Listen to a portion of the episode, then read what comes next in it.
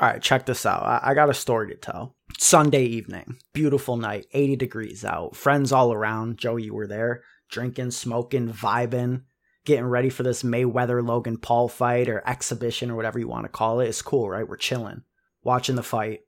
Fight ends. People start dispersing around what, like midnight? You know, I stay for a bit, catch up with my boys. Haven't seen them in a while, have a few more drinks. Cool. Get a ride home dropped off around 2 a.m., brush my teeth, change into something comfy, get a nice little fresh water bottle from the fridge, set it on the bedside table, AC cranking, snuggled up, blankets on. It's 2:30 a.m. Don't have to wake up early, don't have to work on Monday morning. It's lit. Close my eyes. Beauty sleep commences. 6:45 a.m. Jolted awake.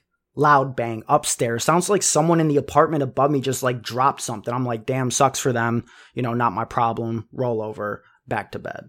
30 seconds later, another loud bang followed by the sounds of hammering and drilling and what sounds like a group of dudes playing a fucking pickup basketball game right above my bed, stomping around, right? Phone lights up. Two text messages from my landlord. They read as follows Sorry for the late notice. Gonna have people renovating the upstairs apartment this week. Second text. They'll be there around 7:30 a.m. for the next couple of days. It might be a bit noisy. Joey, I'm in disbelief right now. All right. I'm flabbergasted. I'm fucking offended. Okay. This is just one example of a long pattern and history of discrimination against people who don't have the same bedtime as my eight year old niece. This ain't 1985. People aren't working nine to fives like that. People are working from home. Essential workers are grinding at restaurants and bars until 2 a.m., 4 a.m. Health workers working around the clock at hospitals 24 7. All right. No landlord would dream of texting that message to a tenant and being like, yo, we're going to be renovating at around 11 p.m. tonight. It might be loud. No, landlord would never do that because God forbid we offend or disrupt the sleeping patterns of these so precious morning people. Maybe I'm being a little dramatic. Maybe I'm just overtired because I haven't fucking slept in three days. I don't know, Joey. What do you think? Where do you stand on this issue? I mean, I agree, but that's kind of just like the norm of society, right? If we're just talking about societal norms and, and trends, the morning is when you're supposed to wake up and get shit done. Wake up at 5 a.m., 6 a.m., go to the gym, mow the lawn, or do whatever you got to do. That's how it's supposed to be in society. A lot of people don't want to break those societal norms because they don't want to be crucified by other people in society, right? But they got to respect that people are out grinding till 1, 2 a.m. and that doing stuff like that in the morning is just totally trash. It's absurd. And and and I would be pissed if I was in your shoes too. But then again, we're big on accountability on this podcast. Maybe you just have to be accountable for your choice to live in that apartment building. Like nobody told you to live in a building downtown where you have multiple tenants living in that house and you know people are fucked up right? Like they fuck up apartments, they trash the place, and that means landlords have to fix said mistakes that the tenants made. Mm. So it, it, might just be a cycle of that. But then again, maybe you should reevaluate your decision to live in downtown Rochester. I'm going to take that into consideration. I, I like that point, but still, just to put a nice little bow on it to wrap it up, I don't give a damn about societal norms, all right? I'm a disruptor, okay? I'm a breaker of chains, mm. like Khaleesi. Remember that. Mm. Don't, I don't even know who that is.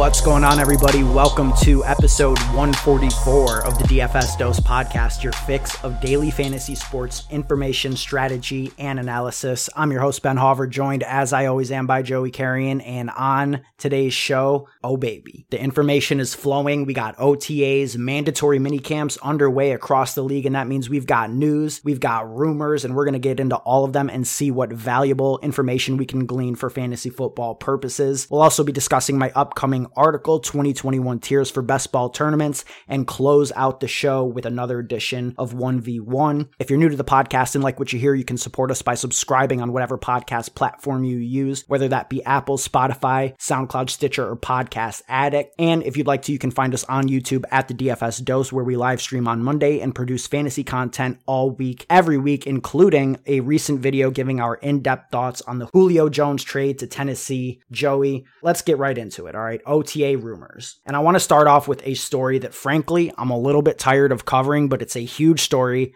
in the NFL. Aaron Rodgers and his dispute with the Packers. It continues. You know, we, we already know what's going on with that, but it got a step deeper this week when Rodgers failed to show up to mandatory minicamp. I think we all saw this coming, but what are your thoughts on the latest development in the Aaron Rodgers saga? Yeah, so I agree. It was pretty much a foregone conclusion that Rodgers wasn't going to show up to this mandatory minicamp. And I will say the Packers can waive his fines, which would be like a sign of good faith. But who knows where Rodgers stands right now, right? We don't know if he's going to come back to Green Bay or not. It's up in the air. But I will say, James Jones, former Packers wide receiver, said on the Colin Cowherd show that he thinks the situation is truly fixable. He says that he's good friends with Rodgers and has been talking to him recently. He believes that Rodgers and the Packers situation can be fixed. Rodgers told him apparently that it's not about the GM or the money. It's about them getting rid of players that he had a connection with, like Jordy Nelson, and just some behind the scenes stuff. So that's just like a little quote from a guy that's close to Aaron Rodgers, apparently. Obviously, we have to take that with a grain of salt, but if what he's saying is true, it looks like Rodgers should be playing for Green Bay in 2021. It does seem like things are moving in that direction. I do think it was interesting to note that Davante Adams, however, also did return after there was some speculation he might not in support of Aaron Rodgers. You know, Adams is a guy who I also imagine is pretty close with Rodgers and would know what is going on on that situation. Do you think that his return to Packers minicamp indicates anything as far as Aaron Rodgers' status goes? No, I don't think it does. I don't know if you saw the video of him at his press conference, but he said he's not missing practice because he signed a contract. He's being paid to be there, and he grew up with uh, no money in California, so he's never gonna miss a paycheck. Mm. Is what he said, words from his own mouth. So I don't think him showing up to OTAs has anything to do with Aaron Rodgers. It just, you know, it's his job, and he he was there. So mm. and we have reports about Jordan Love as well, do we not? Yeah. So apparently day one of Packers minicamp, Jordan Love was horrible. Couldn't hit an open wide receiver, just looked awful. But day two was today, June 9th, and we saw some uh, good things out of Jordan Love. He hit Aaron Jones on a deep touchdown, hit Allen Lazard on a deep touchdown, and he just overall looked better. And Matt LaFleur said that, you know, it's going to take some time. He has to practice with the offense and get accustomed to it. And I think that it's a good situation for Jordan Love to be able to see how he handles the offense, how he runs the offense, and just overall see what he can do without Rodgers there taking the first team reps. So it's probably a good thing for him and the Packers long term that this situation has happened happen. But obviously for 2021, you want Rodgers there because, you know, he's coming off of an MVP season. But, you know, you got to look at the bright side sometimes. Yeah, absolutely. I mean, this will probably be Jordan Love's only stretch of time where he is able to practice with the ones, assuming that Rodgers does return. So definitely good to get those reps in. Let's move on to our next story. Calvin Ridley all the talk right now on fantasy Twitter, moving up people's rankings following the departure of Julio Jones. He is the clear cut wide receiver one in Atlanta now. And it came out on Wednesday that he had a minor procedure, a minor surgery on his foot, and will not be practicing for the duration of Falcons minicamp. So it's a minor surgery for Calvin Ridley. He's going to be out for minicamp, like you said, but he should be ready for training camp in July. Obviously, we shouldn't worry right now. I would still move him up in my rankings, and I know he's pretty high in your rankings as well. But obviously, if any setbacks occur, it's just going to be a tough scene for the Falcons because besides Calvin Ridley, they really don't have much on the offensive side of the ball. Obviously, they have Kyle Pitts, but besides those two guys, it's uh, very slim for the Falcons. So if one of those two guys is out for an extended period of time, the Falcons offense will be atrocious. Yep. So down the drain. hopefully there's no yeah, hopefully there's no setbacks, but obviously it's just a situation to monitor over the next month. Yep, I wouldn't be knocking Calvin Ridley at this point, but definitely something to keep an eye on. Uh, let's transition to the Big Apple, where we've got the number two overall pick in the draft making flashes at Jets camp in Zach Wilson. Apparently,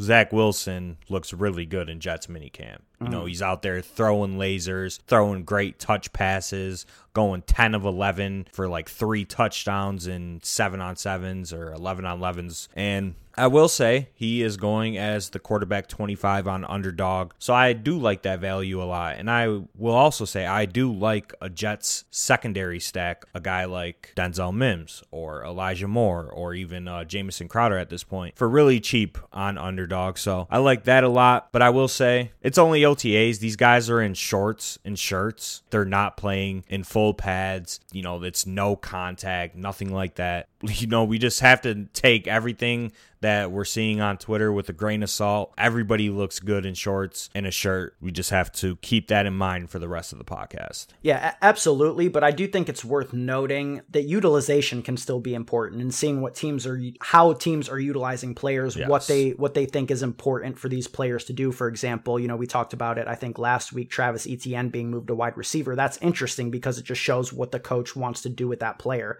not necessarily that he looks electric, you know, in shorts without pads on, which which is what you're saying. Speaking specifically to Zach Wilson, New York is not a media sector that's overwhelmingly like flowery. Like if Zach Wilson was looking bad, they wouldn't be just pumping up puff pieces about him. You know, they would love to to attack the Jets for trading away Sam Darnold and then drafting a bust. Like that's the way that New York media runs. So the fact that they are writing flowery pieces about him, I think, is interesting. And the other observation that has been you know, coming out of Jets camp is that Elijah Moore is reportedly the most impressive player at Jets camp on either side of the ball, while meanwhile Denzel Mims is playing behind the likes of Corey Davis, Elijah, and Keelan Cole, who they added this offseason and reportedly have tried to trade for in each of the last two seasons. So Jets staff high on Keelan Cole and Denzel Mims potentially disappointing. Yeah, uh, I definitely didn't see that coming. I thought Denzel Mims would work as the number two opposite Corey Davis, so it's kind of surprising. But Keelan Cole has been undervalued in real life, I, I think, uh, especially being with Jacksonville. But they still have Jamison Crowder, so that's a situation to monitor. I know you didn't mention him. Crowder is still a good football player, and he's productive when he's on the field. He's owed $10 million, but it's not guaranteed, so we'll have to see if the Jets want to trade him or cut him. If Elijah Moore is as good as people are hyping him up to be right now, maybe Elijah Moore is a is a complete steal right now in best ball, especially if he gets that every down role in the slot with uh, Zach Wilson. And I know like they've gone out to dinner together and they kind of have like a little bromance going on. So maybe we need to start paying more attention to Elijah Moore in best ball. And I and I will say he was very productive at Ole Miss, even with AJ Brown and DK Metcalf there for like his first year or two.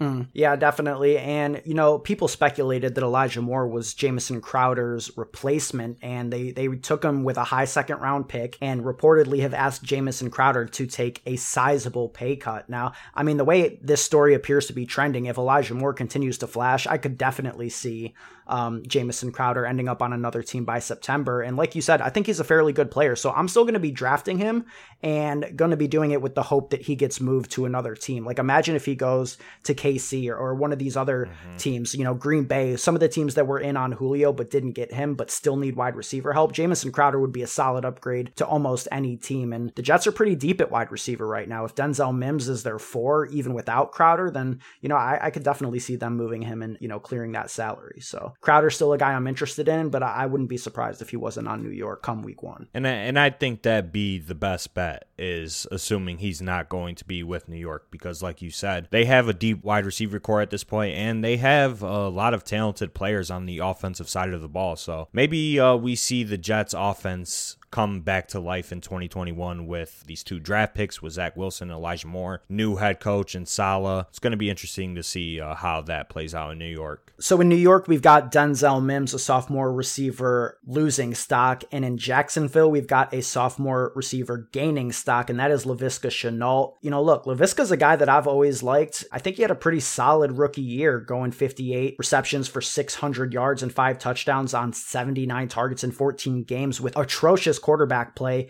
Keelan Cole leaves, Dede Westbrook leaves, and he seems like he should have a clear cut role on this team with Trevor Lawrence inbound. Yeah, I definitely agree. There should be plenty of opportunity for him in the passing game as the number two besides DJ Chark. And I've actually seen a lot of people on Twitter say that uh, Laviska is the number one. I want to go that far because I think DJ Chark is, you know, your prototypical alpha wide receiver one. But Laviska Shenault showed last season that he is a capable NFL player. It wouldn't surprise me if he breaks out in year two with Trevor Lawrence, with Urban Meyer, who has always made programs better. I'm expecting big things out of Jacksonville's offense. I expect them to take a major step forward. And it's going to be exciting to see how Urban uses him in the offense. I don't know if he's going to get the rushing attempts that, you know, some were kind of projecting for as well as the targets. But if he's the second most targeted wide receiver on the Jags this season, he's going to be very valuable. So I'm starting to come around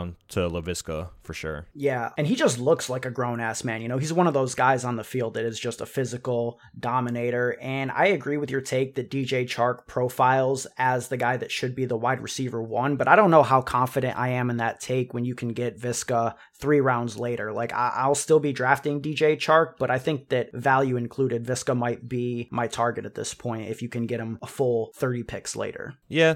I just like DJ Chark's upside just as a player in general. You know, mm-hmm. he's 6'4, runs a 4.3. He's shown already in the NFL that he can do it at a decent level in his rookie year. Went over a thousand yards with terrible quarterback play. I just like DJ Chark a lot, and he's probably one of my guys for 2021. Mm-hmm. Yeah, absolutely. Uh, one of my guys for 2021 is Michael Gallup, and a lot of flowery things coming out about Michael Gallup from Dallas media. Quotes from McCarthy that he's going to take a leap, and he's just been turning heads all camp. He's going as the wide receiver 40 on underdog. You know that I'm a big Michael Gallup guy. How do you feel about him at this point in the offseason? I like Michael Gallup, currently going as the wide receiver 40 on underdog, and I think he's a solid pick. Gallup has been a career deep threat. He's currently the wide receiver three on a high powered offense in the Cowboys, and he's in a contract year. So those are all positives, I think. He could easily provide you multiple spike weeks in best ball, and then him and Dak also seem to have a notable connection. We've seen it over the last couple of seasons. We're seeing it in Dallas minicamp right now. Dak is hitting Michael Gallup for numerous touchdowns. So I like Michael Gallup a lot. I think he's a very talented wide receiver in his own right, and I think he will have a very good year. The Cowboys' offense is is just going to snap. Yeah, I mean, I just love Gallup as the guy that you can get five rounds later than Lamb and Cooper, and I think has comparable upside. I mean, we're only one year removed from Gallup going 66 catches for 1,100 yards and six touchdowns, averaging 16.8 yards per catch, which is absolutely elite. And even last year, when the offense, you know, completely fell apart after Dak went out, he still ended up running the second most routes of any wide receiver in the league. Reports out of Dallas are that he's going to be moved around to the slot. He only had three slot targets in 2020, and if that comes across, we could see the receptions go up, but the yardage, I think, remain the same as he is the clear cut deep threat in an explosive mm-hmm. offense. So Michael Gallup to me is one of the guys that I absolutely love targeting. Dak Prescott's a guy I'm high on, and it makes sense as a natural stack and even a secondary stack if you're able to land one of the two elite receivers as well. Yeah, I mean, we're both high on Gallup. I think it's just more so because we're very high on the Cowboys offense, which obviously isn't like a bold take or anything, but the Cowboys offense is going to be great in 2021. And I think there's enough targets and fantasy points to go around to all three wide receivers.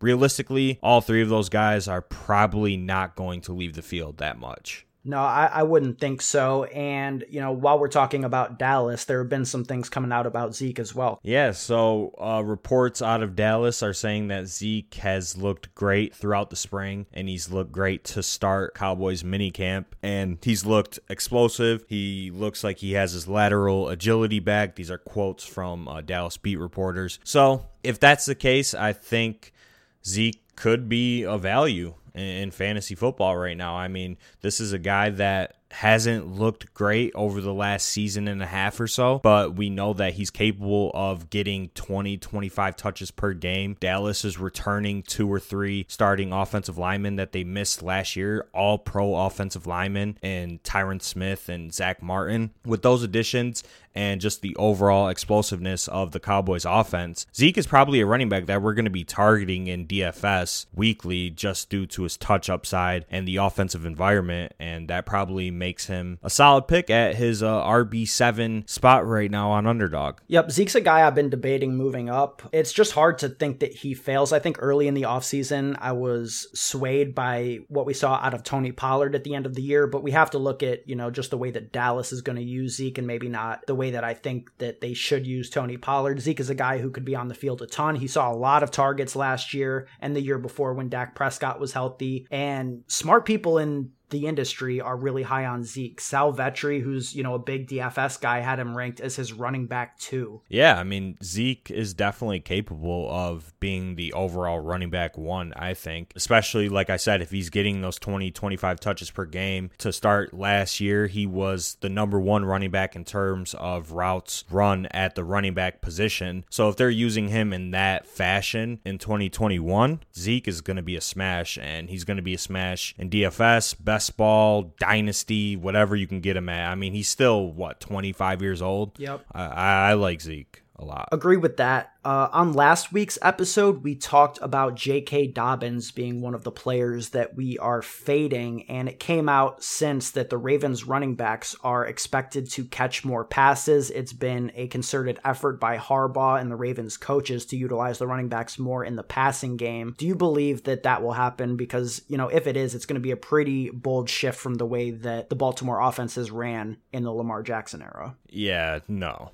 No, I, I, don't believe that's going to happen. Greg Roman, who's the offensive coordinator for the Ravens, his running back rooms over the last 114 games that he's been an offensive coordinator have averaged just 3.3 targets per game. Mm-hmm. That's not including just one running back. That's including the whole running back rooms on each team that he has coached over the last 114 games. This is not going to change. This is a statistical trend with Greg Roman. He is a coordinator that wants to run the ball. And since 2011, when he was with San Francisco, all the way up to 2020, Greg Roman offenses have been 29th or worst in terms of pass attempts per game. And with Baltimore, the last two years, they have ranked 32nd in pass attempts per game. So until that changes, I don't believe that the running backs are going to be targeted more. This offense revolves around Lamar Jackson and his ability to create on the ground and through the air. They brought in Sammy Watkins, they drafted Bateman, they drafted Tylan Wallace. So if you're bringing in these wide receivers, you still have Hollywood Brown, still have Mark Andrews. That tells me that this is just pure cap. Mm. Okay. I don't believe this. I'm still fading J.K. Dobbins at his current ADP. I will say J.K. Dobbins wasn't even that great of a pass catcher in college. So this isn't a guy that's going to get you, you know, the the 50 catches that you need for him to elevate into that high end running back one tier that a lot of people think he can. Just just no. The, this is just pure coach speak. Middle of June, nothing else to say. Um, don't believe Greg Roman at all or the Ravens. Yeah, I absolutely agree with that take 100%. And like we could see the Ravens be more pass heavy than the 32nd or 31st team in the league, right? But it's not like they're going to be in the top half of the league. Like what's their upside? 24, 23, 22, like that range? Like there's just not going to be enough targets to go around. And like you said, they added a bunch of guys. They added Watkins, they added Bateman, they added Wallace. Like there's not more targets to go around. If anything, there's less for these guys. So I just absolutely don't see it. I, I think you uh, completely hit the nail on the head with that one. Yeah, just pure cap. Pure cap. Deshaun Watson, the, the story that nobody's allowed to talk about, but somebody talked about it.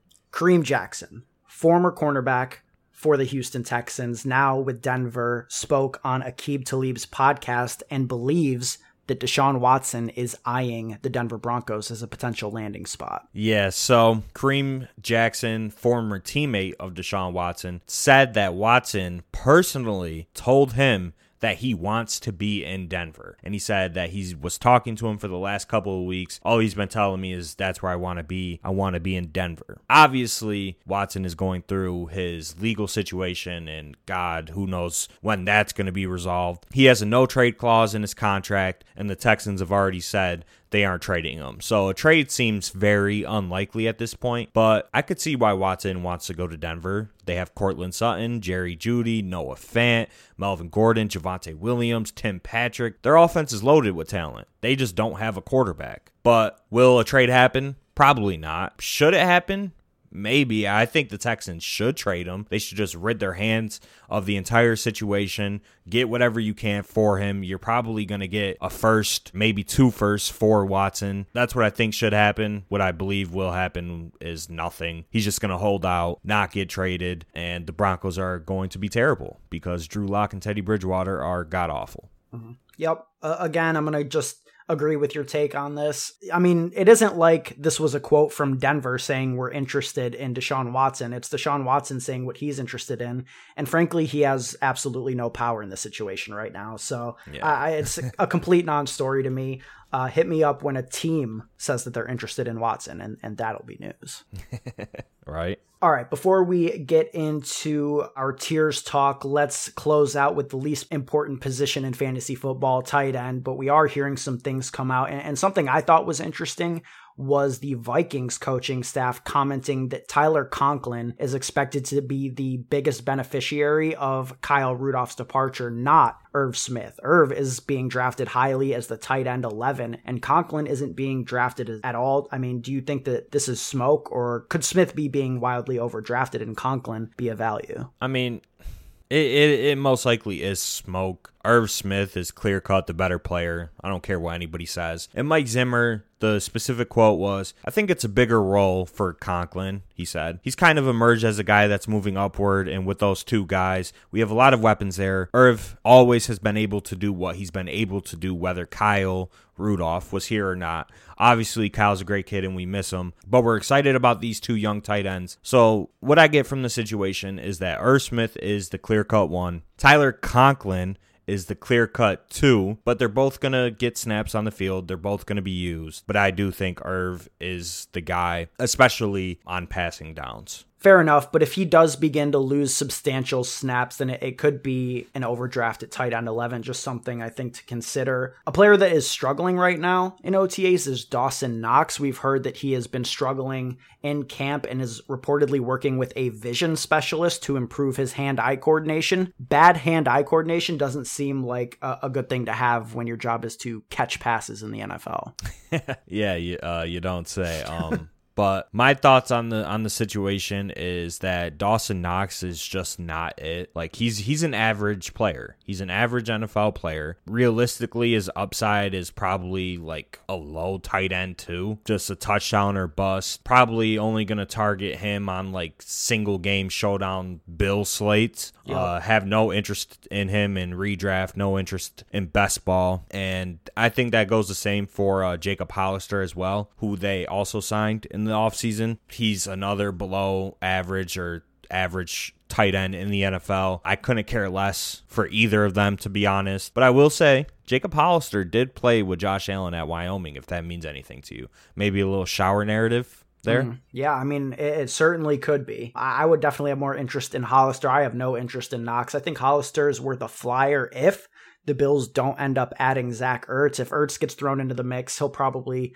play above both of these guys. And the Bills were clearing cap space last week. A lot of people are speculating that that is to make a move to acquire Zach Ertz. Yeah, I mean, if Zach Ertz goes there, then I would have some interest, but these are just two guys that are very average. They're not going to wow you with their athleticism or their speed or their hands or anything. Just touchdown or bust guys for me. And for that reason, I'm just not drafting either of them. I literally could not give one fuck about uh, Dawson Knox or Jacob Hollister. That's from the tight end whisperer himself. Well, speaking of the tight end whisperer, and speaking of somebody who's not just a guy, somebody who's not athletically average, how about Jacob Harris?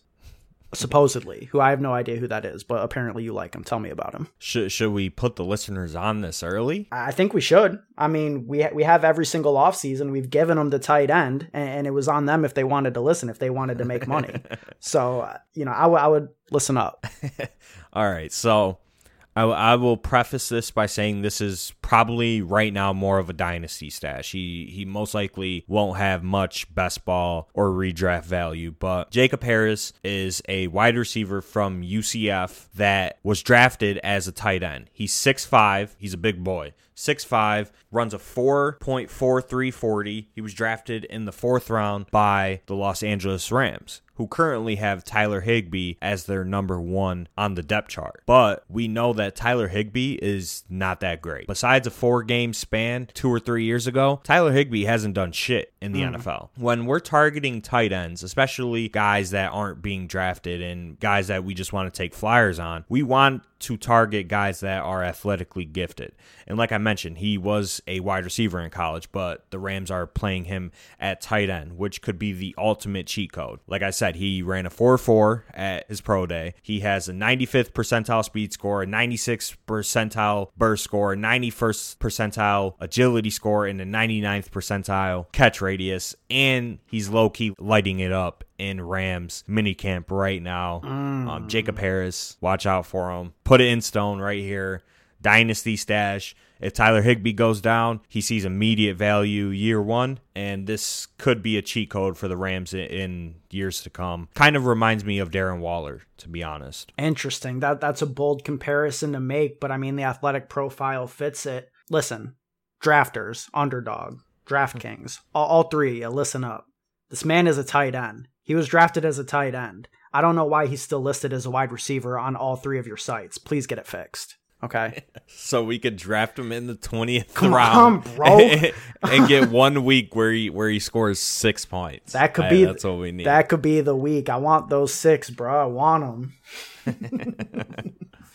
All right, that that's a good place to wrap it up for the news. I want to talk about this article that I've got coming out before we do our 1v1 to close up the show. So, here's the gist of it, right? Here's the thesis. In my opinion, in best ball, understanding tiers and player roles is far more important than individually ranking players. What I mean by that is that we all know, especially listeners of this podcast, know that roster construction is just about the most important thing in best ball, a lot more important than the players that you are drafting specifically. So with tiers, what I'm aiming to do is put together tiers of players that belong in the same category in terms of their realistic upside. These are not median projections, they are priority suggestions, if that makes any sense. So, for example, just to throw some context out there, if you look at my quarterback rankings, and this article will be released to our Discord first for our loyal community members. If you guys want to join that, you can find the link to join in the description to this podcast, and it'll be released on the dfsdose.com next week. But just to give it some context, if we look at my quarterback rankings, we look at the fourth tier, I've got players like Daniel Jones, Tua Tagovailoa, Trey Lance, and Justin Fields in that tier above players like Matt Ryan, Kirk Cousins, Sam Darnold, Carson Wentz, etc. Now, if I were doing raw projections, that it would be crazy to put some of those guys above them. You know, some of these guys mm-hmm. have eight game starting projections or, or less theoretically. I mean, not Tua, but you know, you can make that case for Trey Lance or Justin Fields. But the point of ranking them above or the point of putting them in a tier above is to prioritize upside versus compiling. For example, last week we talked about Logan Thomas. He finished as the tight end four. But what does that mean if he's not giving you boom weeks, if he's not making a difference in your teams in the standings of these large field tournaments? It's a GPP versus cash ranking scenario. It's projecting upside and range of outcomes versus median stats. So, Joey, I mean, what are your thoughts on this? Do you agree with the thesis of it? Do you do you feel like the concept of tiers is more actionable than the concept of straight rankings, specifically in terms of best ball and tournaments? Yeah, no, I definitely do agree, especially in large field tournaments where you have to prioritize ceiling. What you said definitely makes sense, and I think it is very actionable and probably more profitable in the long run for every reason that you said to do it in terms of of tiers instead of saying, all right, Matt Ryan is QB 16 and, and Daniel Jones is QB 21 or, or whatever. But having those guys in, in that specific tier, I think makes sense. Exactly. And, eh, you know, it's the same reason that you see the conversation now shifting towards what are players' fantasy points per game versus what are their season long finishes. It's just a matter of impact weeks and consistency versus overall finish. And I think that the sharper the fantasy drafter, the more they're looking at things like that. And it lines up with tiers. That's why I'm putting this article out. I've got 239 players ranked across 30 tiers and four positions. And over the next couple of weeks, we're going to be doing a ton of content surrounding that, Joey, if you want to tell the people about it. Yep. So, like Ben mentioned, he is putting his tier article out for Discord members. If you want to join that, the link is down below in the description. He's putting that out today, so if you want to go check that out, it's live right now in the Discord chat. Otherwise, it'll be available sometime next week. We will be putting out four separate videos slash podcasts breaking down each of Ben's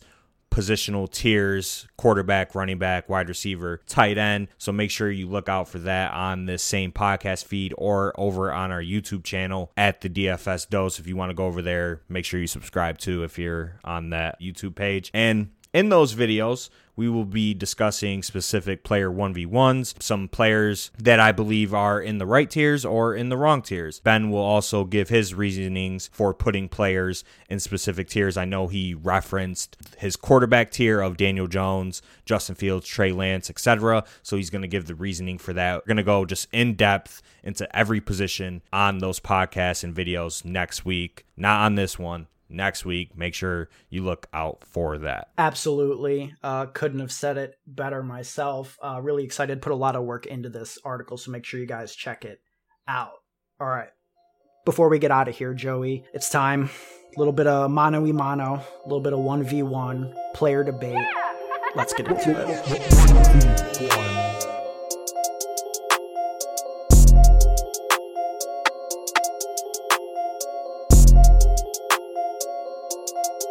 All right, this week's player debate, this week's 1v1 is going to be on a player that is near and dear to my heart. A player that, if you've watched our streams, you've seen me draft at an incredibly high rate. A guy that I have over 50% exposure to in best ball right now. Maybe I should tone it down a bit, but how can I when he is the clear cut best value in fantasy football right now, Gabriel Davis? So, Gabe Davis, best value in fantasy football, huh? Mm hmm. Okay. I'll I just want to start this off by saying I don't hate Gabe Davis. Why do I feel like some hate is coming right now? I like him as a player, but I've been seeing you tweet that him and Diggs are a top 5 wide receiver duo and he's the wide receiver 2 on the Bills. I think that's just clear-cut false. That's just clear cut fake news. They have Diggs, alpha wide receiver one. They have Cole Beasley, who's still going to get targets. They went out and signed Emmanuel Sanders for $6 million guaranteed, who are all going to play above Gabe Davis. If we're just looking at the OTA minicamp rumors, Sanders is operating as the Bills wide receiver two currently. I would personally project for all three of those guys to have more targets than Gabriel Davis for 2021 if they all stay healthy. See, I know I know you hate old people. So that's kind of where your bias is against Emmanuel Sanders. But like I mentioned, they did give him 6 million dollars and what that tells me is he's going to be involved in the offense. He's going to have a good role no matter what you might think or other people might think. That's just the situation that he's in. If you look at his athletic profile, if we're just looking at him as a player, nothing impresses you. He's not fast, he's not overly athletic, but I will say he's attached to Josh Allen and a dynamic Bills offense, which will give him value, I think, in best ball. He was number seven in the NFL in both aDOT and yards per catch last year. So what that tells me is that he is a deep threat and that's a valuable role, right? Especially when you have a big arm quarterback in Josh Allen who's willing to chuck the ball down the field. But I will say he was 84th in yards per route run and had a 56% catch rate and only a 10% target share last year. What that tells me is he was getting the shots downfield, which is good, like I said, but he wasn't very efficient with those targets. And this is just a player that the Bills specifically want to use in that deep threat field stretcher role. If we're taking a look at it right now for 2021, Gabe Davis is the wide receiver 59 on underdog. Do I think he beats that? Yes, I do. But I feel like there will be more floor games, more two to five point games than there will be 20 point games with Gabe Davis. And I think that's just what it ultimately comes down to. Just to sum it all up, people are just over projecting what his role will be in the Bills offense for 2021 with three other people there that will see more targets than him. All right, here's the thing it's cool and all that Emmanuel Sanders is is running ahead of him in June. Come September, this dude Emmanuel Sanders might be in the nursing home. He's 34 years old. Cole Beasley's 32. They're old as dirt. Let me take a wager on a nice 22 year old sophomore receiver coming off of what is honestly a season that is not getting the love it deserves. He had 35 receptions for almost 600 yards and seven touchdowns. One less touchdown than Steph Diggs had on 104 more targets. Three more touchdowns than Cole Beasley had on 45 less targets. John Brown is gone. Despite being injured last year, John Brown played on 75 plus percent of snaps in eight out of his nine games. Gabriel Davis makes the most sense to step into that role. He played on over 60% of snaps in 10 games as a rookie. And if you look at his snap share towards the end of the year, he's an every down player. Seventh in the NFL in average target distance, seventh in the NFL in yards per reception, 17.1, which is an absolutely elite number. Like you referenced, you know, he's a deep threat. 9.7 yards per target. That's top 20 in the entire NFL. He steps into the John Brown role. He becomes the clear cut number two. He becomes the deep threat. We saw it in week 17. He made us a bag off those two receptions for 107 yards and a touchdown against Miami. And it just comes down to Gabriel Davis is that dude yeah, he might have a couple three point games, a couple, you know, six point games, but he's going to drop you a couple 20s, some 25s, and you can get him in the 12th round. I think he's an absolute value and he's attached to Josh Allen, potentially the biggest arm in the NFL at this point, and he is the clear cut deep threat. Draft him. I, I do think he is the deep threat for the Bills but I don't think that is a role that's going to see seven, eight targets per game. And that role didn't see that last year with Buffalo. But that role was Bills split offense. with John Brown, who's leaving over 50 targets behind. Is Emmanuel Sanders going to step into that role at age 34? I mean, we know Cole Beasley isn't. If, if you just look at his game logs, 100% of snaps without John Brown in week 12, only four targets. 97% of snaps in week 13, four targets. 92% of snaps in week 15, five targets. 98% of snaps in week 16, five targets. So realistically, what is his target projection on a weekly basis with three other wide receivers healthy that are going to be on the field. No matter what you might think, they are going to play Cole Beasley and they are going to play Emmanuel Sanders. What's the realistic target projection?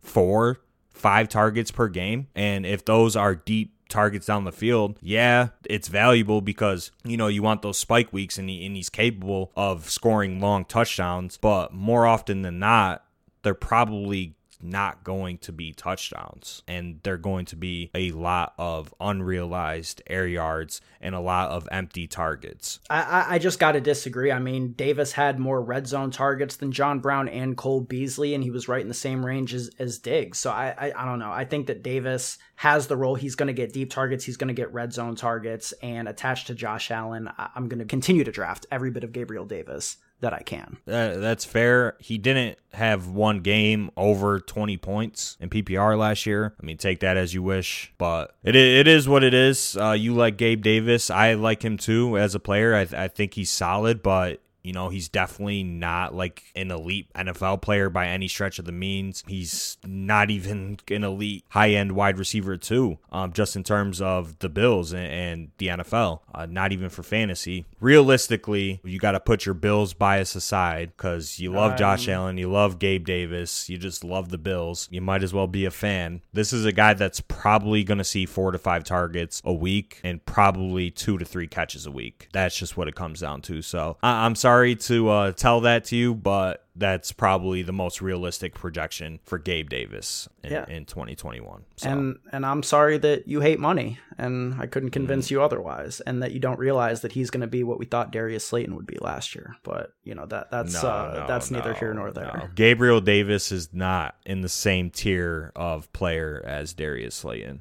Well, who is? But I, I know what you're saying. But I think that's going to be it for episode 144. Of the DFS Dose podcast. If you're not already, make sure you are following us on Twitter at the DFS Dose. I am at Ben Hauver. Joey's at Joey Carrion DFS. New episodes of the podcast drop every Thursday on Spotify, Apple, SoundCloud, and every other podcast platform on the internet. We'll be back next week on June 17th with episode 145. Back sooner with our positional tier breakdowns, like Joey referenced earlier. If you guys ever want to draft with us in one of these best ball tournaments, we live stream drafts every single Monday on the YouTube channel, Twitch, and Twitter. You can join our Discord channel for a heads up on when we plan to go live so you can jump in, chat with us, draft with us, chill with us, vibe with us. We always welcome the interaction. If you're listening out there, just know that we appreciate you and we value you. Until next time, let's stay accountable and keep it authentic. Vibes.